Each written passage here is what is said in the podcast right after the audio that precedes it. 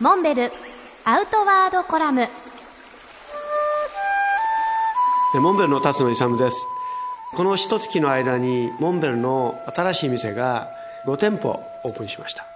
南は九州、鹿児島から広島、木更津、北海道、苫小牧、そして旭川の少し先にある東川町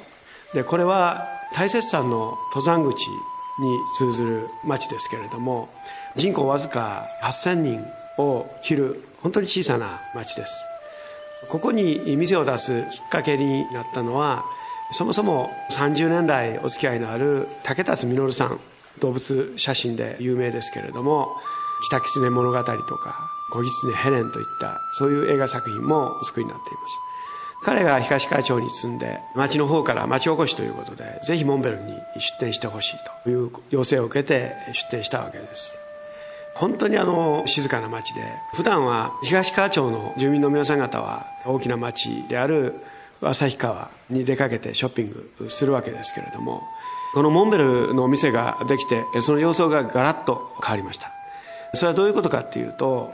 モンベルの店が東川にあることによって、わざわざ旭川もしくはそれ近隣の町から東川町に買い物に来ていただくという逆流現象ですね。これができたということで、町が非常に賑やかになったと、こういうことです。こういった事象というのは東川町に限らず、実はもうすでにろくねんまえにオープンした鳥取県の大山のふもと大山町に出した店が、これまた近隣の皆さん方の支持を受けているわけです。こういった形での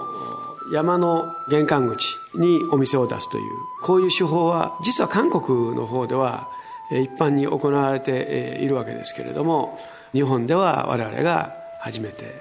のトライということになります。これからもこういったチャンスがあれば、海や川や山、こういったフィールドに近いところに我々のサテライトショップを出店していきたいと考えています。